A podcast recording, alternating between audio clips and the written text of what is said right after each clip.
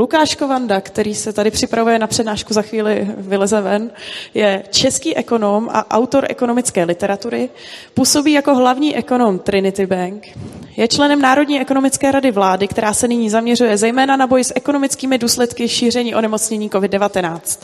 Je činný také jako socioekonomický analytik při OSN. Analyzuje a komentuje makroekonomická témata, investice i nové fenomény typu sdílené ekonomiky, kryptoměn či fintechu. Přednáší na Národospodářské fakultě Vysoké školy ekonomické v Praze. Děkuji moc organizátorům, hlavně Tereze a Urzovi, za to, že mě eh, pozvali na tuto akci, která, jak vidím, tak na to, že je sobota a krásné počasí, tak je skvěle eh, obsazená, takže to mě těší. Eh, Tereza už tady mě představila, tudíž já můžu rovnou přistoupit eh, k obsahu své dnešní přednášky. Avizuji, že 11.55 musím odejít, 12.18 mi jede vlak do Karviné, eh, kde budu řečnit ještě dneska jednou na festivalu, ale tu zásadní určitě stihneme. Já jsem si připravil přednášku o historii peněz, což samozřejmě není na hodinu, dokonce na necelou hodinu. Je to třeba na celý semestr, eh, tudíž určitě nestihneme všechno. Ale budu se snažit eh, ty podstatné věci z historie peněz vystihnout a hlavně eh, vztáhnout tuto historii k té dnešní době. Protože si myslím, že je to vysoce aktuální a že my všichni zastánci svobody bychom měli být v dnešní době obzvláště na pozoru před tím, co se chystá právě ve sféře měnové, ve sféře monetární, protože tam se chystá obrovské omezení eh, naší svobody a je třeba na to být dobře připravený a dobře být informovaný, abychom mohli proti tam takovému omezování svobody, které už nyní začíná bojovat hned v samém zárodku. Pokud eh, by tady v tuto chvíli stála mluvčí centrální banky české, zdravím Markétu Fischerovou, eh, pokud by tu stál třeba šéf českého Mastercardu, zdravím pana Čarného, pokud by tu stál šéf české Visy, Marcel Gajdoš, zdravím také, nejsou tady, doufám, v hledišti, tak by vám všichni vesměs řekli, že historie peněz je historií narůstající jak svobody, tak také pohodlí z nakládání s těmi penězi. To znamená, že jsme, jak historie běží, stále svobodnější, stále více svobodní při nakládání s penězi a zároveň, že je to stále pohodlnější. Proč to budou říkat tito lidé, je zřejmé. Jsou to lidé, kteří profitují nebo nějak jinak žijí z toho, že eh, právě jedou na té trendové vlně, eh, která se tady nyní přelévá a budou tedy hájit takovýto pohled. Já bych souhlasil ovšem jen s jednou jeho částí. Protože tu nejsou, tak si mohu dovolit říct si pravdu celou, a to je ta, tak ještě naštevujeme.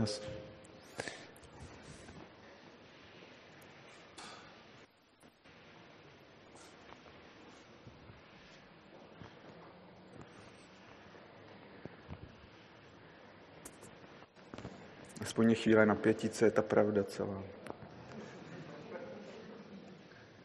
Tak, je to tady lepší? Snad jo. Tak, děkuji.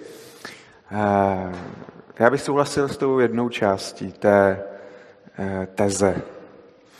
A to s tou, že eh, peníze tím, jak historie běží, tak jsou stále pohodlnější k využívání. Dnes se dá platit velice pohodlně mobilním telefonem nebo hodinkami.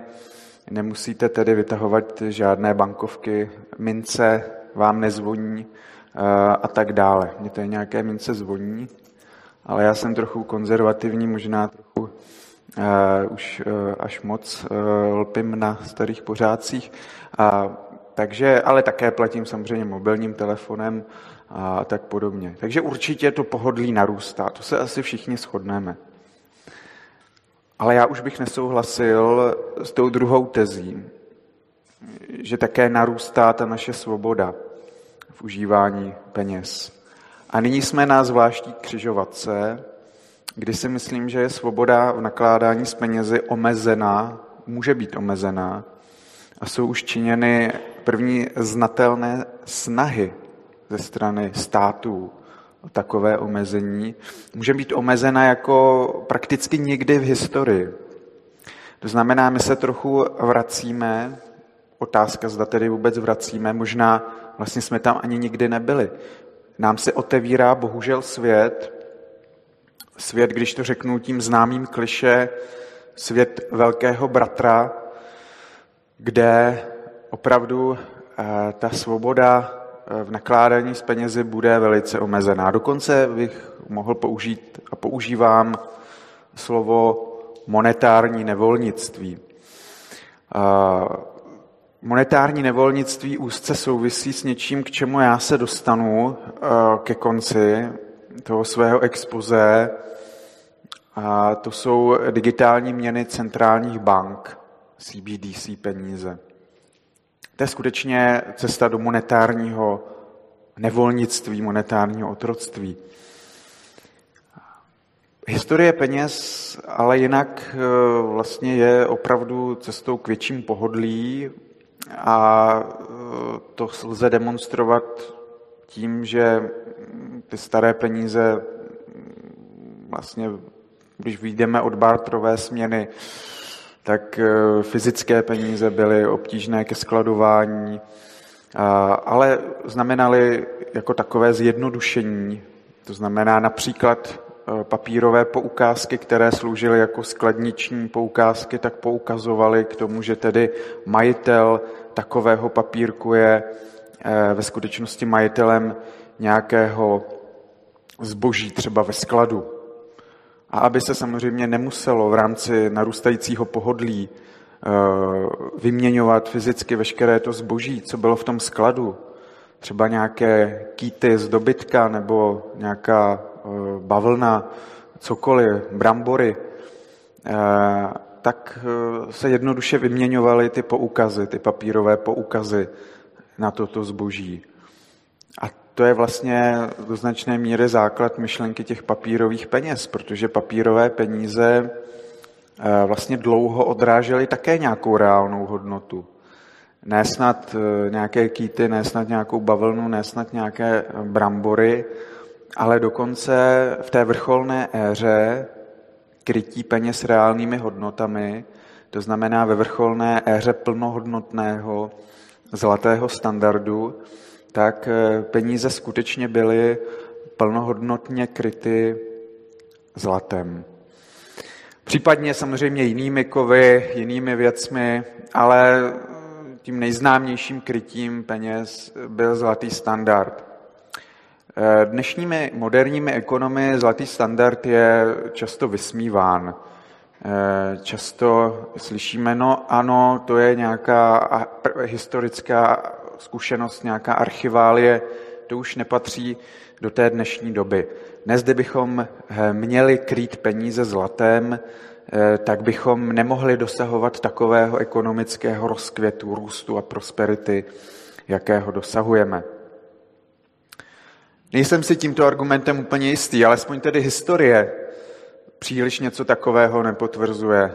Například zlatý standard 19. století, druhé poloviny, eh, tak eh, přinesl deflační periodu ve Spojených státech.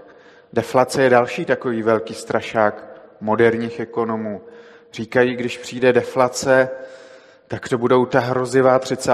léta. Všichni známe z učebnic dějepisu, jak lidé stáli eh, na práci, jak stáli dokonce na polévku, na misku polévky a nikdo jim práci ani tu polévku nedal. To byla opravdu deflační krize, eh, dluhově deflační, A na základě této zkušenosti nás dnes ekonomové, mnozí, ne všichni, straší tím, že ta deflace je opravdu katastrofa. Uplynulých deset let je názornou ukázkou toho. My jsme bojovali s deflací 0,2, minus 0,5, i tady Česká národní banka tak zavile, že nakonec jsme roztočili kolotoč takřka 20% inflace. To je přece obrovská asymetrie v tom nahlížení.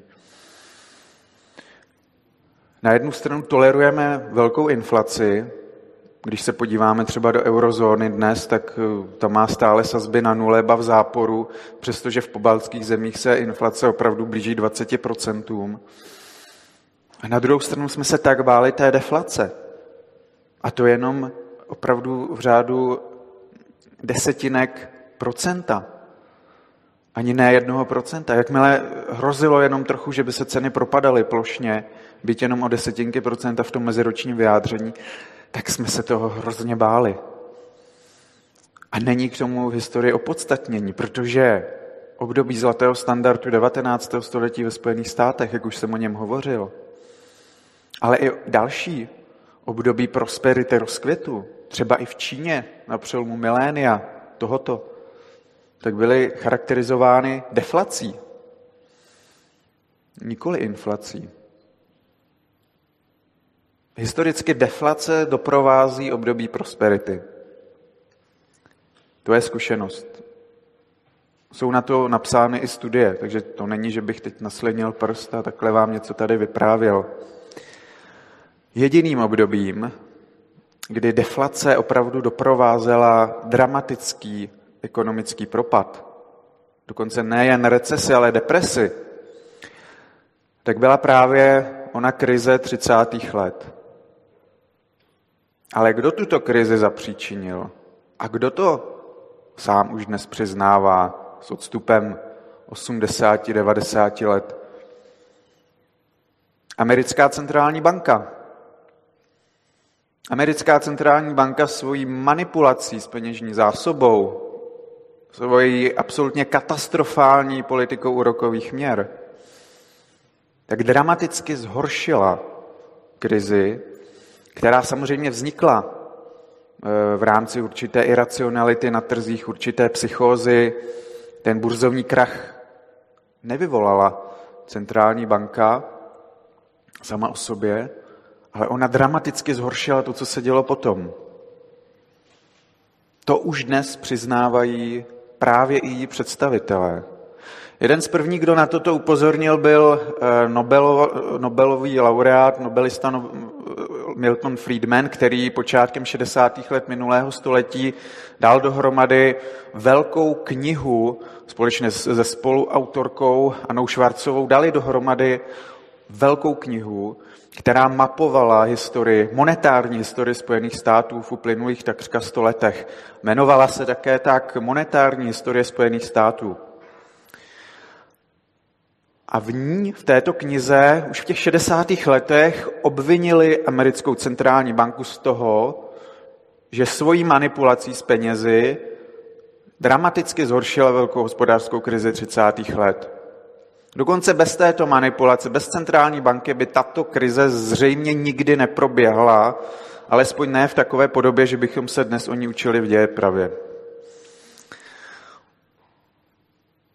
Co víc, tak když se pak slavili nějaké Friedmanovo výročí, teď nevím, jestli to bylo v nultých letech tohoto milénia nebo v těch letech desátých, to je v zásadě jedno, tak měl hlavní zdravici na tomto výročí Ben Bernanke, to znamená šéf Fedu. Dnes už tedy šéfem není, býval šéfem Fedu v době eh, té krize eh, globální finanční roku 2008.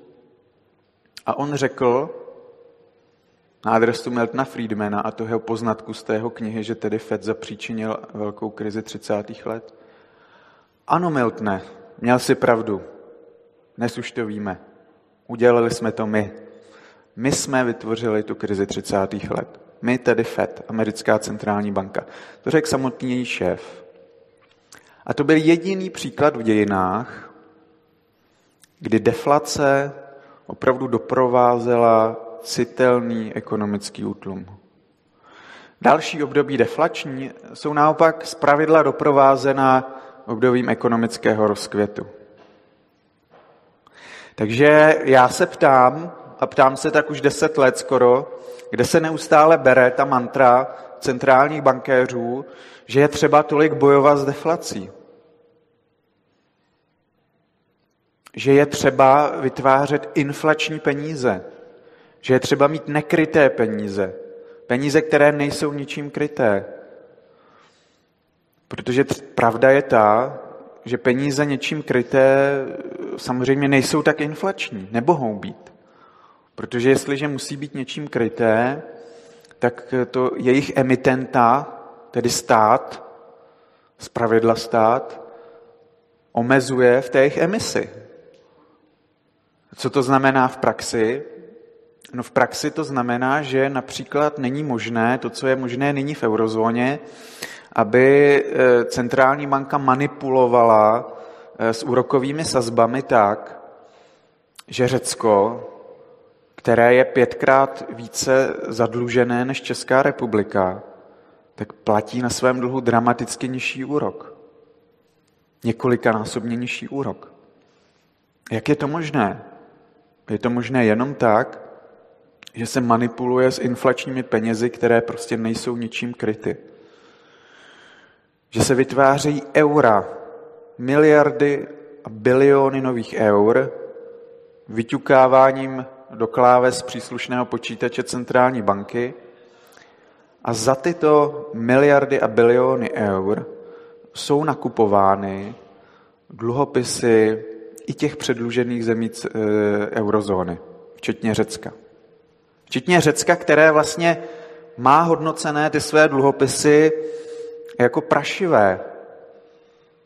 To není nějaký můj tady expresivní výraz, který jsem si vymyslel, to opravdu je překlad toho známého junk, junk bonds. Chápete?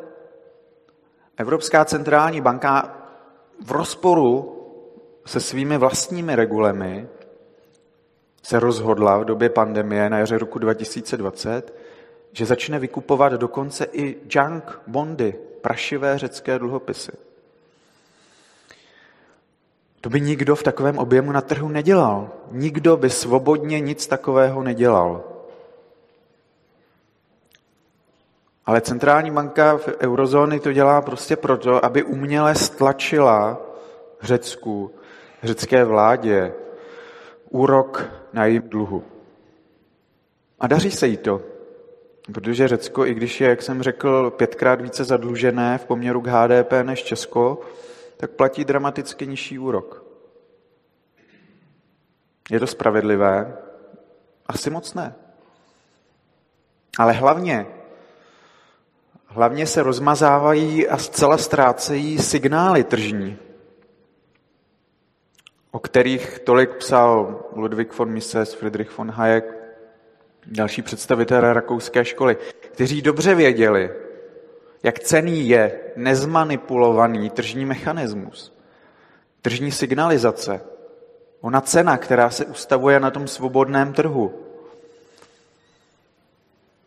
To je přece něco, co je výsledkem nahlížení, přemýšlení milionů a milionů lidí, kteří obchodují na nesešněrovaném volném trhu. Pokud ta cena je skutečně rizí, ustavená svobodně, tak má obrovskou vypovídací hodnotu. Ale v takovém případě není možné, aby tak zadlužená země jako Řecko prostě platila nižší dluh než Česko. Jehož veřejné finance, navzdory tomu, co vše slýcháme, jsou alespoň v porovnání s těmi řeckými totálně zdravé. I v současnosti. Takže došlo k absolutnímu zmanipulování eh, signálu, eh, který nesou dluhopisy, kterýhle jsou ceny a výnosy dluhopisů v eurozóně. Takže je velice obtížné už dnes z toho odvozovat co si skutečně hmatatelného. A to je samozřejmě obrovské nebezpečí do budoucna. A klíčovým důvodem, podstatou toho, proč je to možné, je to, že jsme se v běhu dějin postupně dopracovali k penězům, které nejsou kryty vůbec žádnou reálnou hodnotou, které lze opravdu vytvářet ťukáním do klávesnice počítače. Já jsem dříve používal slovo tisknout, ale eh, pak eh, centrální bankéři mi říkali, my nic netiskneme, eh, ale já to slovo používám stále, protože on je to takový příměr, který vlastně to vystihuje svým vlastně de facto to tištění peněz je. Protože to, co dělá centrální banka, je to, řekněme, vytváření peněz. Je to vytváření peněz. To, co dělá centrální banka, když takto vytváří nové peníze, tak ona jakoby dávala signál do celé ekonomiky, půjčujte, úvěrujte. Vy banky komerční s malým K, ty Česká spořitelno, ty Rajvko, ty ČSOB, úvěrujte. Protože tím, že centrální banka vyťuká ty nové biliony, ať už dolarů, eur či korun, jako se to dělo tady v České republice v době kurzového závazku v letech 2013 až 2017. Takže vytvoří tímto ťukáním do klávesnice tyto peníze a tyto peníze následně tedy e, proudí nikoli do toho systému, ve kterém se pohybujeme my, e, když si bereme hypotéku například. Tomu já říkám bankovní systém pro běžné smrtelníky. Ne, tak tam ty peníze neproudí. Proto také centrální bankéři mohou říkat, ale my přece žádnou inflaci nevytváříme. Ty peníze proudí do takzvaného mezibankovního systému. To není systém pro běžné smrtelníky. Tam nikdo z vás, pokud nejste zaměstnanci centrální banky, nemá přístup. Tam mají přístup banky a zaměstnanci centrální banky. A v tomto systému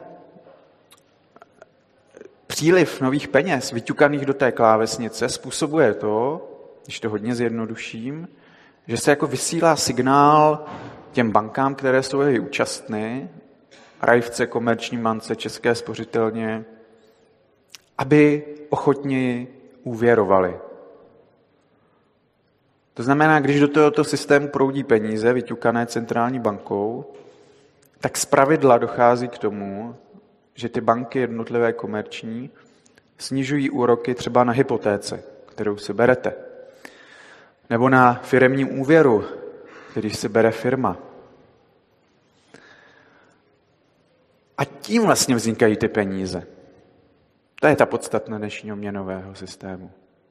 Protože dnešní peníze z drtivé většiny nevytváří centrální banka. Ta vytváří pouze bankovky a ta vytváří pouze mince. A vytváří také ty peníze vyťukané do klávesnice, ale ty nejdou do systému pro běžné smrtelníky, ty končí v tom mezibankovním systému. Ale tam dávají velký signál těm bankám, aby vytvářely peníze své vlastní. Což jsou samozřejmě koruny, což jsou dolary, což jsou eura, ale v té elektronické podobě. Když jdete do banky, do Rajvky, do ČSOB a chcete si vzít hypotéku, tak to není tak, když vám ji ta banka přiklepne, že by někde vzala peníze z šuplíku, co tam má od nějakého střadatele a dala vám ty tři miliony na tu hypotéku. Ta banka v okamžiku, kdy vám schválí hypotéku, tak ty peníze vytváří. Tím okamžikem, kterým vám jsou přičteny na váš účet, tak tímto okamžikem teprve ty peníze vznikají. Proč to může dělat ta banka? Protože banka je vlastně ve své podstatě akciová společnost, která je obdařena něčím čím většina jiných akciových společností obdařena není, a to je státním povolením, bankovní licencí, aby mohla provádět bankovní činnost, bankovní živnost která spočívá zejména, ale nejenom v tom, že je oprávněna přijímat vklady a poskytovat úvěry. A to poskytování úvěrů v tom dnešním světě nekrytých peněz, světě bezletého standardu, světě peněz inflačních, spočívá v tom, že ta banka si vyťukává do klávesnice ty nové koruny a to vám pak půjčuje na tu hypotéku. Takže dochází vlastně ke dvojímu ťukání do klávesnic. První probíhá na úrovni centrální banky, ale tyto vyťukané miliardy a biliony jdou do toho mezibankovního systému. Tam ekonomové říkají, tomu vytváří novou likviditu. Tato nová likvidita, čím je víc v tom mezibankovním systému, jednoduše, čím víc peněz je v tom mezibankovním systému, tím snaží je pro ty komerční banky jednotlivé, tedy ty akciové společnosti s tou bankovní licencí, vytvářet nové peníze, poskytovat hypotéky, poskytovat firmní úvěry. A to je právě ta kreace peněžní, která pak už může vytvořit dokonce inflaci. Protože to už jsou ty peníze, které jdou do toho systému pro nás běžné smrtelníky. Takže takhle se tisknou peníze v dnešní době. No a centrální banka může říkat, ale přece my nic netiskneme. My nic netiskneme, to jste někde usnul v 19. století. V zásadě ale pořád je to ona, která rozhoduje o tom, jakým tempem budou proudit eh, peníze do těch ekonomik, jak se bude uvěrovat. V uplynulých deseti letech, dvanácti, dnes to víme poměrně přesně, se uvěrovalo až moc. A to je klíčový důvod, proč dnes máme inflaci. Říká se, to je inflace Babišová, to je inflace Fialová nebo drahota Fialová, to je uh, inflace uh, Putinova válečná. Jasně, to jsou spouštěče. To jsou spouštěče. Putin, Babiš, uh, nechci zabředat do politických rozbrojů. To jsou spouštěče. Pandemia, utrácení za pandemie, spouštěč. Válka spouštěč, jednoznačně. Ale co vlastně umožnilo to, aby třeba tady během pandemie, přestože došlo k největšímu propadu naší ekonomiky v historii, aby vůbec nenarostla míra nezaměstnanosti. Z čeho byli placení ti lidé, kteří nevytvářeli žádné reálné hodnoty? No z nekrytých peněz. To nikdy v historii nebylo možné, aby lidé, kteří nepracují, dostávali peníze, protože vždy, když byly peníze něčím kryty, tak musela být na druhém konci protihodnota. Dnes nemusí být, dnes prostě vytisknou nové peníze nebo vytvoří v tom procesu, který jsem vám právě popsal.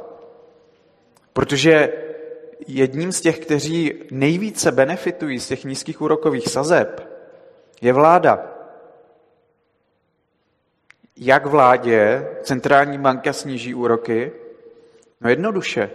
Zase vyťuká centrální banka ty své miliardy a biliony a za tyto nově vytvořené koruny nebo eura nakoupí vládní dluhopisy. Nenakoupí je přímo od vlády. To už by byla opravdu příliš okatá monetizace dluhu, příliš okaté záplatování dluhu tiskem peněz. Ona je nakupuje na sekundárním trhu. To znamená, udělá se to tak fikaně, že nejdřív jakoby Eh, se udělá aukce na ministerstvu financí, tady v Letenské ulici, tam se sejdou banky, fondy, samozřejmě je to všechno elektronicky, takže online. Online se prodají dluhopisy české vlády, jinými slovy ty mezinárodní fondy, české banky, zahraniční banky nakoupí papíry nebo nějaké vpisy na počítači od e, ministerstva financí, od pana Stanjury a tím mu vlastně půjčí. Napůjčí mu třeba desítky miliard, které on může použít na ukrajinské uprchlíky, na navyšování důchodů, druhá, třetí valorizace v, dnešní, v letošním roce proběhnou. No ale ty banky pak samozřejmě mají ty dluhopisy té české vlády, anebo na Slovensku zase mají dluhopisy slovenské vlády, ty mezinárodní banky, v Německu německé vlády a tak dále. No a teď přijde ten velký kupec, centrální banka. Vytvořila si peníze z ničeho, ťukáním do klávesnice. No a vykoupíte dluhy. To znamená, řekne, tady banko, tady můj milý fonde, tady vy spekulanti, já od vás nakoupím tady ty dluhopisy té německé vlády nebo té slovenské vlády. A udělá tak.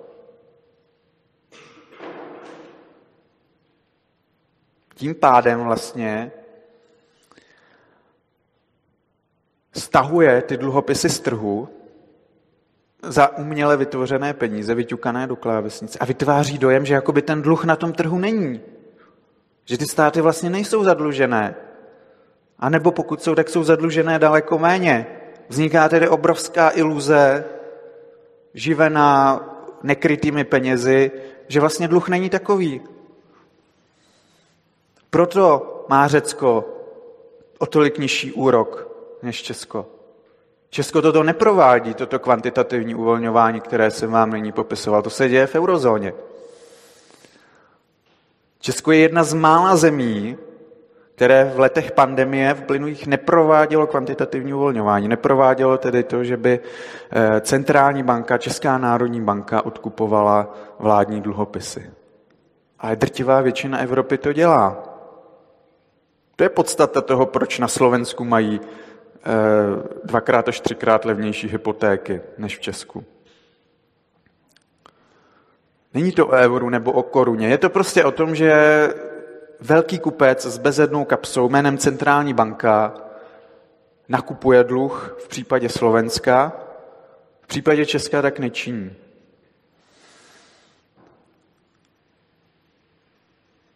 Takže takto vlastně vzniká iluze toho, že státy jsou méně zadluženy a když jsou méně zadluženy, no tak se jim může půjčit za nižší úrok. Protože úrok je odrazem rizikovosti. Kolik by mělo Řecko úrok, kdyby nebyl v pozadí kupec s velkou kapsou jménem Evropská centrální banka ochotná proti vlastním svým regulím odkupovat jeho prašivý dluh? 15, 20%. Hlavně ale Řecko by nikdy nepřežilo. Ono by už dávno mělo za sebou minimálně jeden bankrot. Bylo zachráněno také ze zvytištěných peněz a prostřednictvím stlačování těch úroků. Takže v dnešním světě elastických peněz, jak se tomu někdy říká, nekrytých peněz, je možné vytvářet tuto obrovskou iluzi je, vytv- je možné vytvářet iluzi vlastně nižšího dluhu, než jaký ve skutečnosti je, což ale vede k čemu? Ty státy se dále zadlužují, protože dříve fungovaly trhy tak, že jakmile stát byl předlužený, tak byl na pokraji bankrotu. Musel provést bolestivé reformy, vyházet například státní úředníky, ozdravit své hospodaření a mohl fungovat dál. Ty trhy trestaly nezdárné hospodáře. Jsi moc zadlužený, už ti nepůjčíme. A nebo ti půjčíme, ale za obrovský úrok. Protože v tobě vidíme riziko. My ti půjčíme a ty už to nevrátíš, protože jsi takhle zadlužený. Bohužel, s tím, jak postupuje ten svět nekrytých peněz, tak Trhy přicházejí o tuto možnost trhat, tr, trestat to nezdárné hospodaření. Což je obrovský problém. A ta současná inflace je jenom jedním z jeho projevů. Protože centrální banka česká, to byla ona, která tak snížila úroky Babišovi.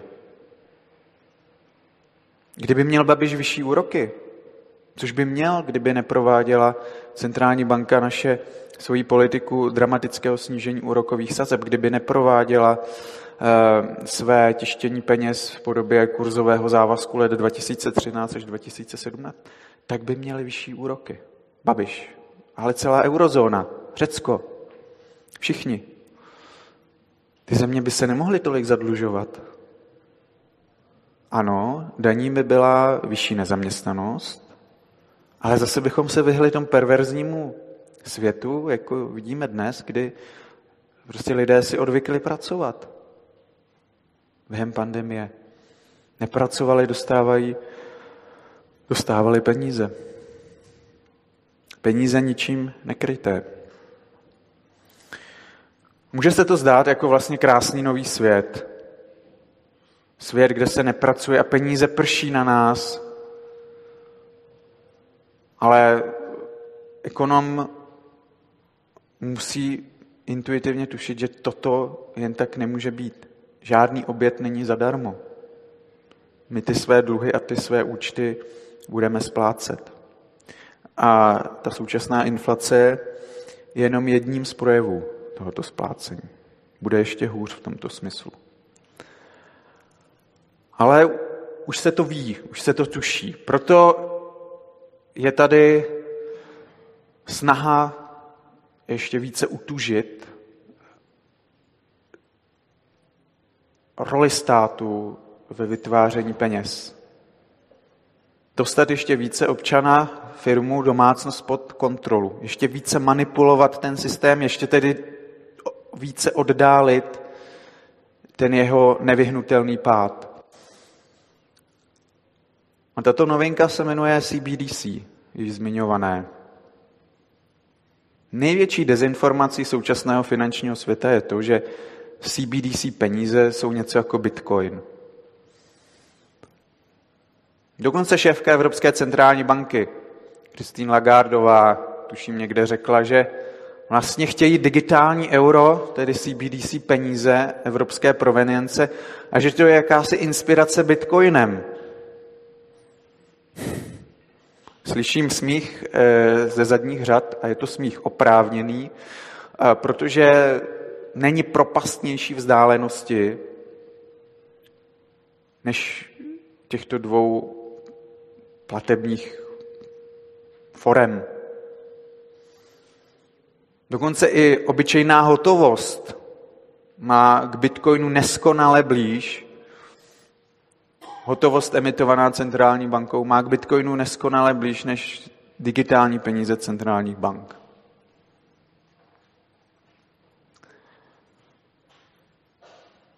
Protože tyto digitální peníze jsou opravdu nebezpečným hybridem. Už víme, že dnes elektronické peníze, kterými platíme na mobilu, hodinkami, platební kartou, tak jsou peníze vytvořené těmi komerčními bankami. S malým K, Českou spořitelnou, Rajvkou, Čopkou, Unikreditem. Pokud platíme bankovkami či mincemi, tak to jsou peníze centrální banky. A v čem spočívá nebezpečí těch CBDC peněz? Že by to byly poprvé vlastně elektronické peníze, které by byly vytvářeny centrální bankou. Tyto elektronické peníze v současnosti jdou jen do toho mezibankovního systému. A dále už to je přenecháno tržním hráčům jménem banky jak budou dávat hypotéky, firemní úvěry. Teď by to bylo tak, že budete mít přímo i vy účet u centrální banky a tato centrální banka tento váš účet bude moci přímo naplnit těmi svými penězi. Elektronickými CBDC penězi typu digitální euro, digitální koruna. Krásný, že jo? No samozřejmě, zase budou všichni říkat, ale to je jen další krok k tomu, abychom pohodlněji mohli nakládat se svými penězi. Proč to nechcete?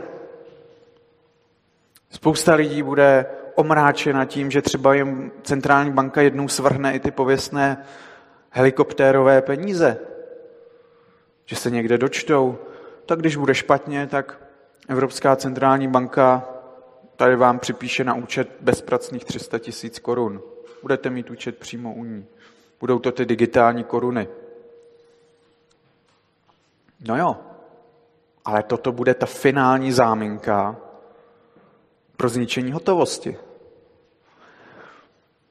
Protože jestliže bude centrální banka si vytvářet své digitální koruny a digitální eura, proč by ještě měla tisknout koruny? Vždyť jsou nehygienické, eh, přenáší se po nich pandemie, je tam mikrobu jako na záchodovém prkénku v restauraci někde. Takže to bude ta finální záminka pro odstranění hotovosti. A pak se nacházíme ve světě, pokud se toto stane, který je opravdu monetárním nevolnictvím, kdy třeba sedm členů bankovní rady bude rozhodovat o tom, co vy se svými penězi děláte. Ale ne, ne, ne o tom. Těchto sedm hlav pomazaných bude moci říci, tak my vám teď ty peníze zdaníme. Zdaníme vám vaše úspory. My vám napaříme úrok třeba minus 50%. Proč? Protože je třeba bojovat s tou deflací. Největším strašákem, byť smyšleným. Ale tak to přece už tak trochu v zárocích bylo v těch uplynulých deseti letech.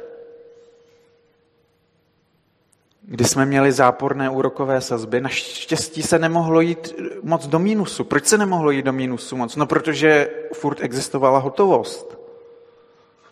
Takže lidé, kdyby měli minus 10, minus 20, u své banky naučeno, jak by vzali všechnu hotovost a dali by si ji za 0% do matrace. No ale s těmi penězi centrální bank toto prostě neudělají. Co víc, ta centrální banka bude moci říct, my vám dáme ty peníze, ale jenom na rok. Budou mít expirační lhutu, když je neutratíte, tak vám prostě zmizí. Takže jednak může jít o obrovské zdanění úspor v zájmu oddálení bankrotu, v zájmu oddálení bankrotu předlužených států typu Řecka, ale zároveň také může centrální banka CBDC penězi ovlivňovat každou minutu vašeho života.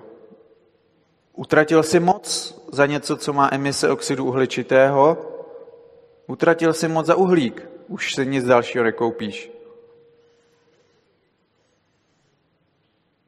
Málo kupuješ zelené věci nebo nějaké společensky prospěšné? Měl bys přidat soudruhu. Jinak ti žádný další peníze tam nepřihrajem. To jsou jenom dvě ochutnávky toho, hořké ochutnávky, co je prostě možné s tímto systémem nekrytých peněz, pokud přejde do podoby CBDC peněz.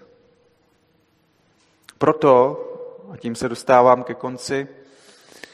Bitcoin znamená do budoucna záruku svobody. A proto také jej chce centrální banka zlikvidovat. Proto nyní říká Evropská centrální banka, že Bitcoin nemá žádnou vnitřní hodnotu, že to je bezcená věc, Hovoří tak i o dalších kryptoměnách, samozřejmě. Ale trnem foku jsou ty decentralizované měny, kryptoměny a Bitcoin zejména. To jsou ti skuteční nepřátelé tohoto krásného nového světa, který nám tady chtějí vytvořit centrální banky. V Číně už jsou s ním velmi daleko. Není žádná náhoda, že nejdále s rozvojem CBDC eh, peněz jsou totalitární režimy. V Číně se jim moc líbí v doprovodu s těmi sociálními kredity geniální. Každý občan bude totálně pod kontrolou. Co si kupuje, kam jezdí, když bude neposlušný něco špatného poustne na sociální sítě, tak si nic nekoupí, ani rohlík. Tak se nikam nedostane. Vlakem, možná ani na kolene. Takže ano, formálně ten člověk bude svobodný, ve vězení nebude, ale v podstatě jeho život končí. A toto myslím, že je třeba tlumočit širší veřejnosti dnes a denně. Ano, možná je to zase o krůček větší pohodlí, ty CBDC peníze, Možná nám zaprší občas ty helikoptérové prachy a možná to budou říkat pak centrální banky, jaká je to obrovská výhoda, ale je to obrovská ztráta naší vlastní svobody, naší vlastní anonymity, v porovnání dokonce i s obyčejnou hotovostí. A to bychom měli všichni vědět a měla by se o tom vést diskuze celospolečenská. Chtějí to skutečně lidé a vědí, co všechno znamenají CBDC peníze. A proč bankéři říkají, že je to inspirace Bitcoinem, když to není tak? Přece étos Bitcoinu byl o svobodě, decentralizaci, odpoutání se od státu.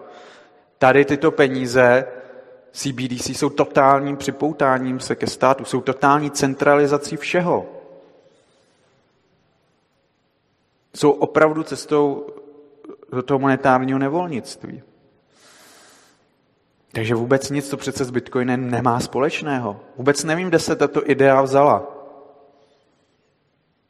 A bohužel ji budou přijímat i třeba někteří z těch Vis a Mastercardů a budou, budou říkat, jak jsou vlastně pokrokoví, že si vzali to nejlepší z toho, co vytvořil soukromý sektor v oblasti kryptoměn, bitcoinu a že to uplatní pro naše dobro, pro dobro nás všech. Takže tak tomu rozhodně není. Je to největší fake news eh, finančního světa dnešní doby a je podle mého soudu třeba s těmi penězi ve formě CBDC bojovat, jak už jsem předesílal, od samého jejich zárodku. Nikdy bych nechtěl, abychom se dostali tam, kde je teď Čína. Kéž bychom zapomněli na výdobytky, v úvozovkách výdobytky typu digitálního eura nebo digitální koruny. Ale bohužel bude to těžký boj, protože eh, je třeba nějakým způsobem dále ten svět finanční manipulovat, oddalovat krach předlužených zemí, nějakým způsobem nakonec zaplatit ten dluh, který tady vznikl, který vytvořily vlády, nejen česká, ale evropské vlády, všechny takřka. Teď jej splácíme částečně inflací, ale brzy jej můžeme platit i tím obrovským zdaňováním našich úspor.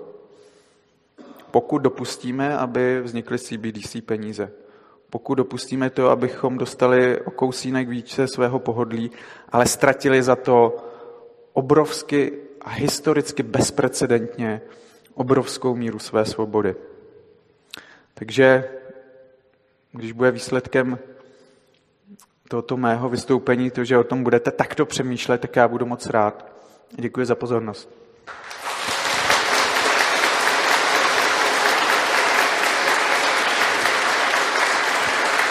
Pěkný.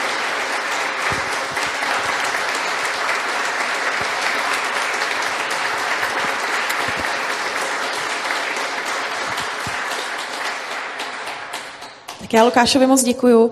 Eh, tady prosím asi jenom jeden dotaz, protože musíš letět. Tak předám mikrofon.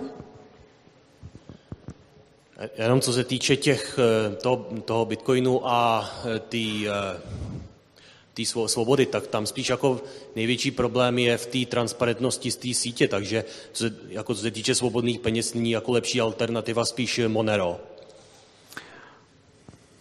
To bychom, děkuji za ten dotaz, eh, nebo teda spíše za tu poznámku.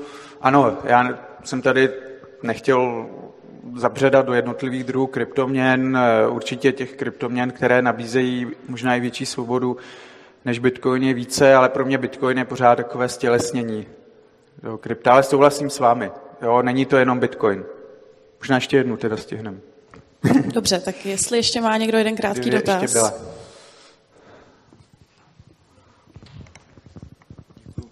Dobrý den, Jirka Cakir. Eh, já jsem se prosím vás chtěl zeptat z tohoto pohledu svobody, a teď se nebudeme bavit o ceně, jestli je úplně logická a racionální věc jít all-in Bitcoin třeba v tuhle dobu. Děkuju. Ne, není. Jako říkám to jako fanoušek Bitcoinu, sám doporučuji eh, investovat do Bitcoinu, ale já doporučuji třeba jednotky procent portfolia. Pro mladé lidi možná více, ale all-in Bitcoin bych nyní nedoporučoval.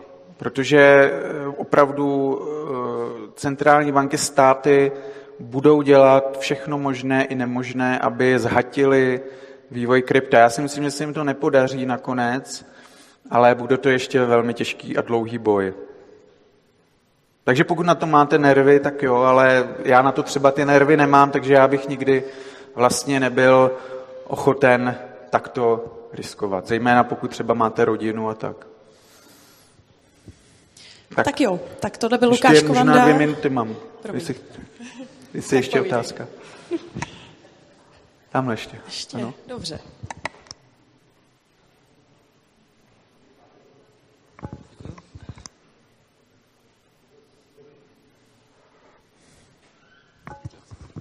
Dobrý den, já jsem se chtěl spíš zeptat, jestli to není, eh, tak jak říkáte, svoboda a nesvoboda, jestli to není spíš válka mezi státními institucemi a biznesem. Jako jdeme tomu, že banky a tak, jak máte tu svobodu a versus státní instituce. Bohužel ty státní instituce prorůstají často, eh, třeba s některými korporacemi. Takže vzniká korporativismus. Já bych třeba dnes neřekl, že eh, banky jsou úplně eh, svobodní hráči na trhu, velké banky. Protože jsou tak zregulovány, tak přeregulovány, že se v podstatě stávají do určité míry součástí toho státu. Ale formálně samozřejmě zůstávají soukromé, ale ten stát na ně může uplatnit tak drakonické regulace, že je vlastně může zničit hospodářsky. Proto oni se musí podvolovat a eh, proto já v nich nevidím do budoucna záruku té svobody tolik, jako třeba právě v těch decentralizovaných kryptoměnách.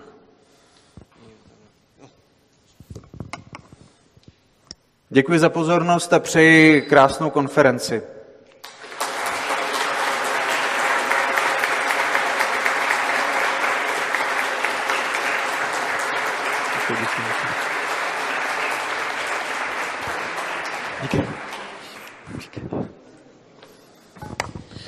Tak jo, tak já vám děkuji, že jste vydrželi do oběda eh, zatím.